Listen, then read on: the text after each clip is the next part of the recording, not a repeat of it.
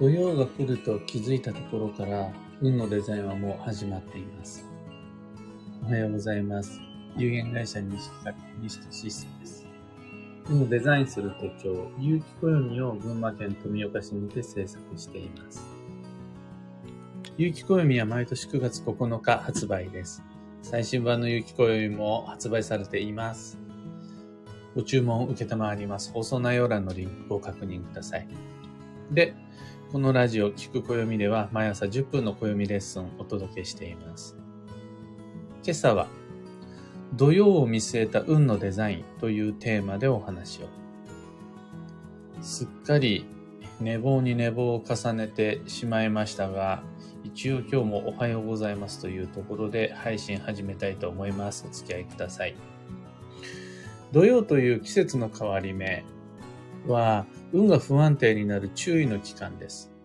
これ、占い師の推奨玉で決まることではなくて、暦の上で太陽と地球の関係からビシッと計算上何時何分から何時何分まで、時間まで細かく決められるサイクル、定期サイクルです。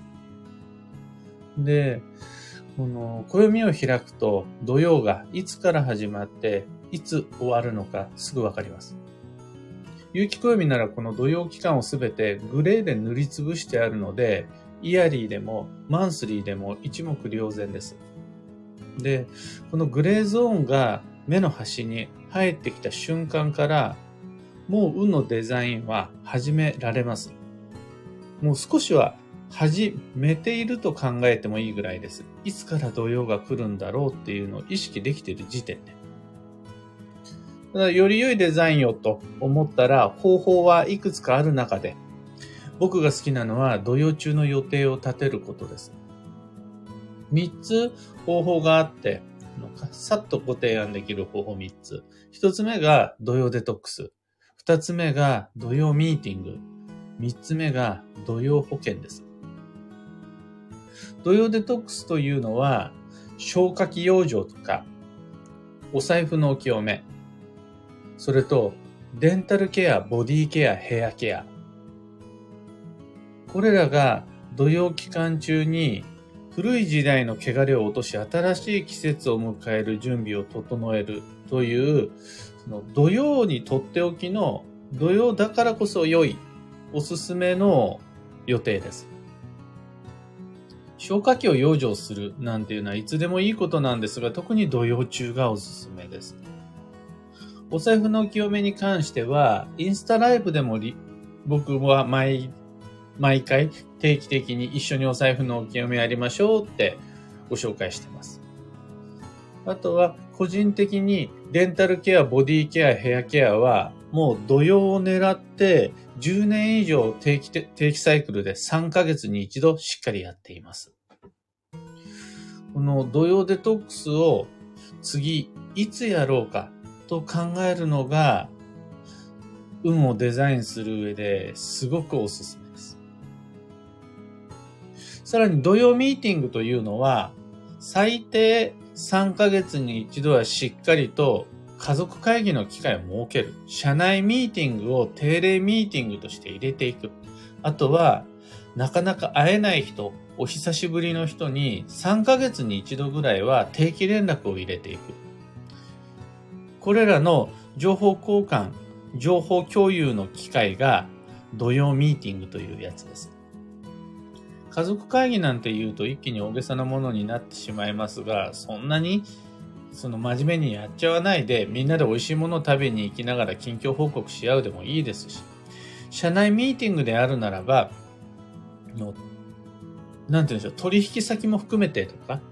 あとは顧問にも情報共有をするためにとかでもいいし、定期連絡に関しては3ヶ月に一度は SNS を最低でも更新するとかでもいいと思うんです。これを新しい季節を迎えてしまう前にやっておくと、みんなで足並みを揃えることができるからおすすめです。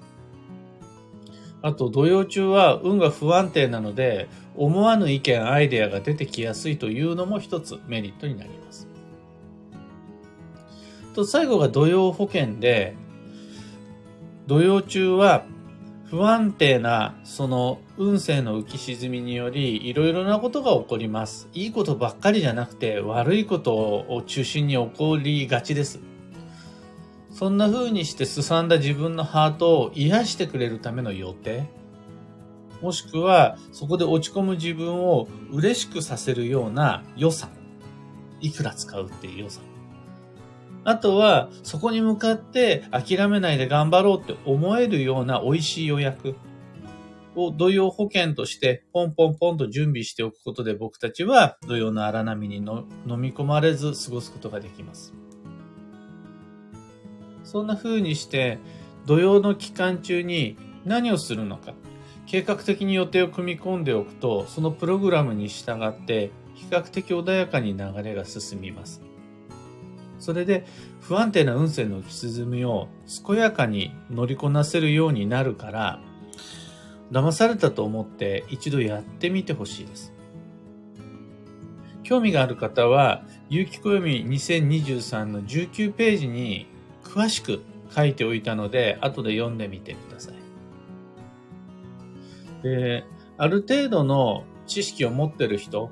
少しは暦読める人土曜っていう知識がある人でやりがちなのは、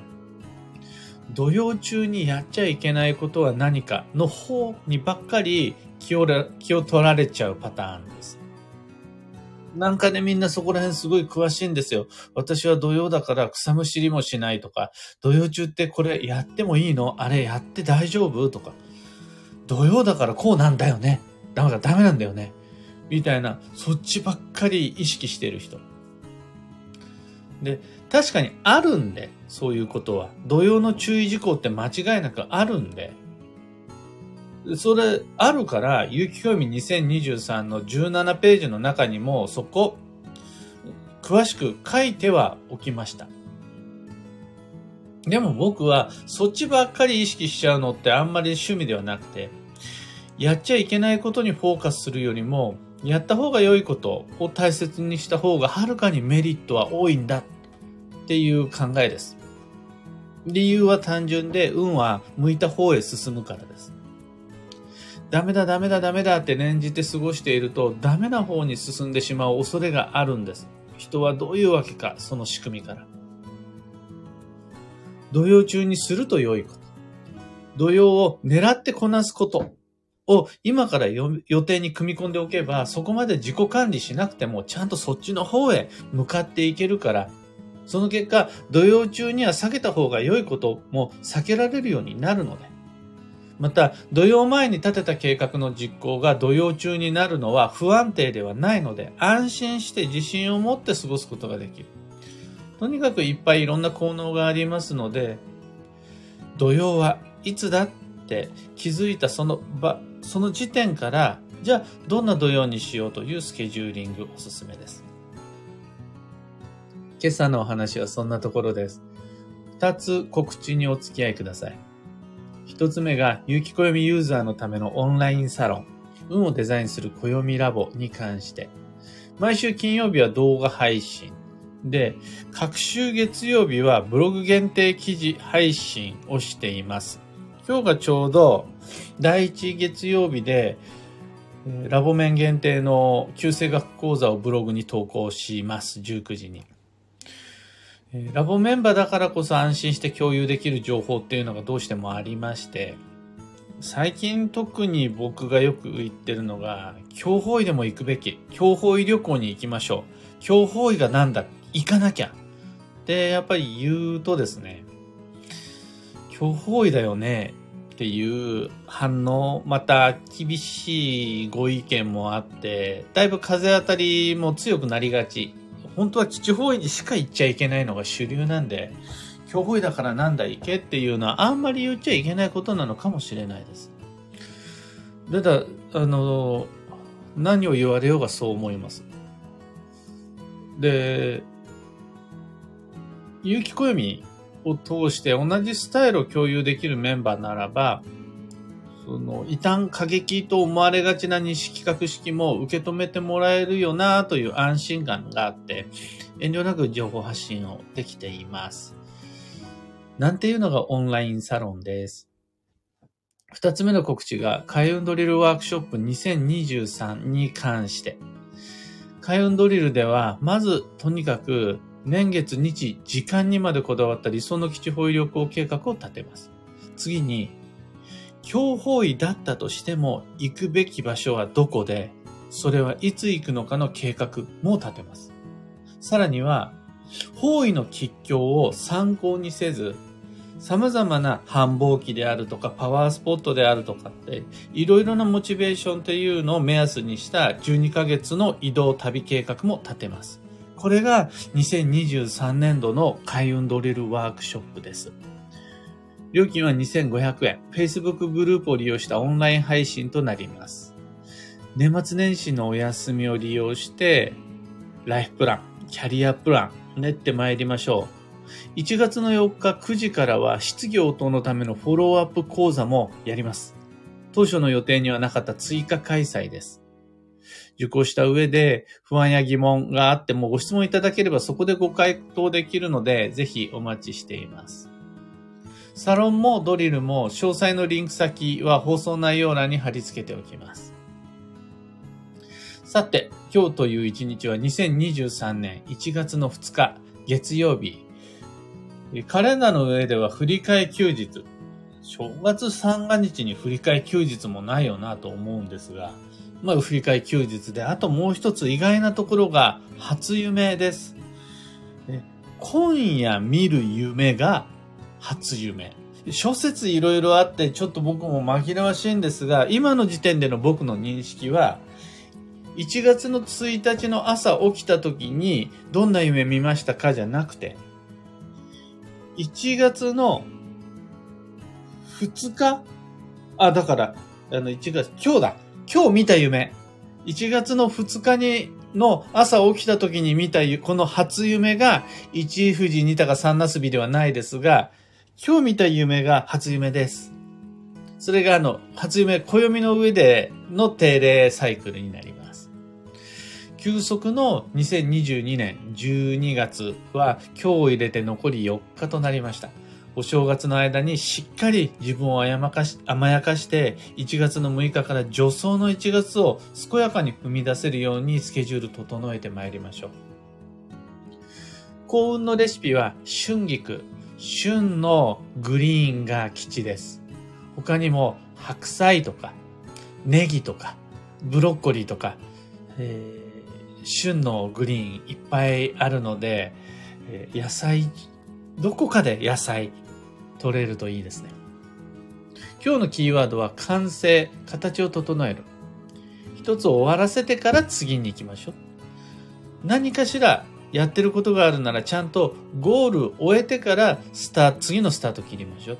完了していないうちは次のものに手を出さない方がいいですよ。これが完成、形を整えるという今日のキーワードになります。以上、迷った時の目安としてご参考までに。それでは今日もできることをできるだけ、西企画西俊久でした。いってらっしゃい。アマガエルさん、おはようございます。だいぶ遅い配信になってしまいました。タカさん、おはようございます。お待ちいただいてしまってご心配おかけしました。の6時半の目覚ましは確かにこの手で気づき止めたんです。ただね、これ、猫あるあるだと思うんですが、よしって思った瞬間に猫がどこからともなく懐に潜り込んできて腕を取るんですよね。そうなると動けないじゃないですか。お猫様をほっぽり出して左を入れるに行くわけにもいかないのでそこでちょっとこうあの彼のご機嫌をとってるうちにもう気づいたら8時でああの1時間半なんて一瞬で経つんだなということを新年早々思い出しましたいやあのもうもうよいった思って、もう遅くなっても、今日もう正月、しょうがない。それでもちゃんと配信はしようと思った次第です。恐れ入ります。アマガエルさん、今日は初売りにお出かけ予定、土曜保険になりそうなもの探してこようと思います。もう1月17日からだから、2週間ですね。あの、今日からちょうど1週間、2週間経ったら、1月の土曜が始まります。そうすると、その2週間の中で土曜保険を、2週間の中で、の土曜デトックスのスケジューリングを、2週間の中で土曜ミーティングの予約を、っていうふうに考えると、決して余裕はなかったりするので、初売りから土曜保険を探しに行くってすごいいいと思います。ひでみんさん、今年もよろしくお願いいたします。強法医でも対策をしていくべき時代の流れに沿っていると思います。そうなんですよ。とにかくね、あの、僕は実は、強法医に行け行けって、強法医を進めてるわけじゃないんですよ。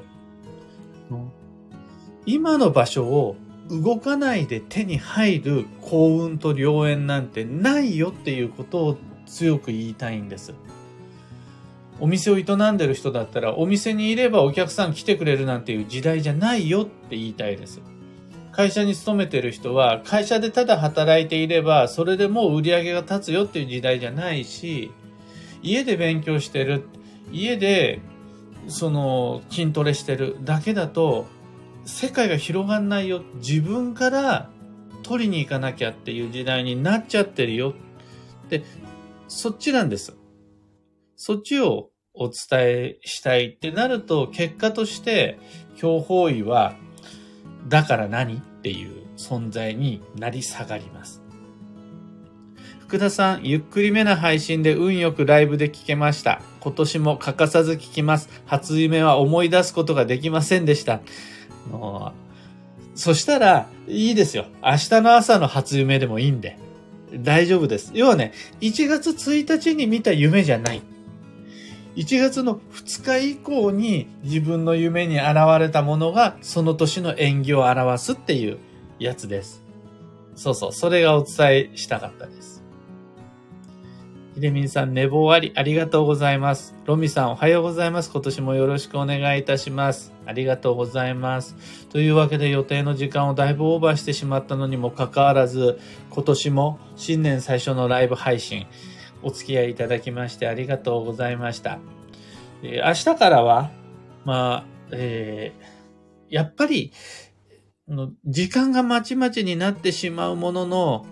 録音ではなく、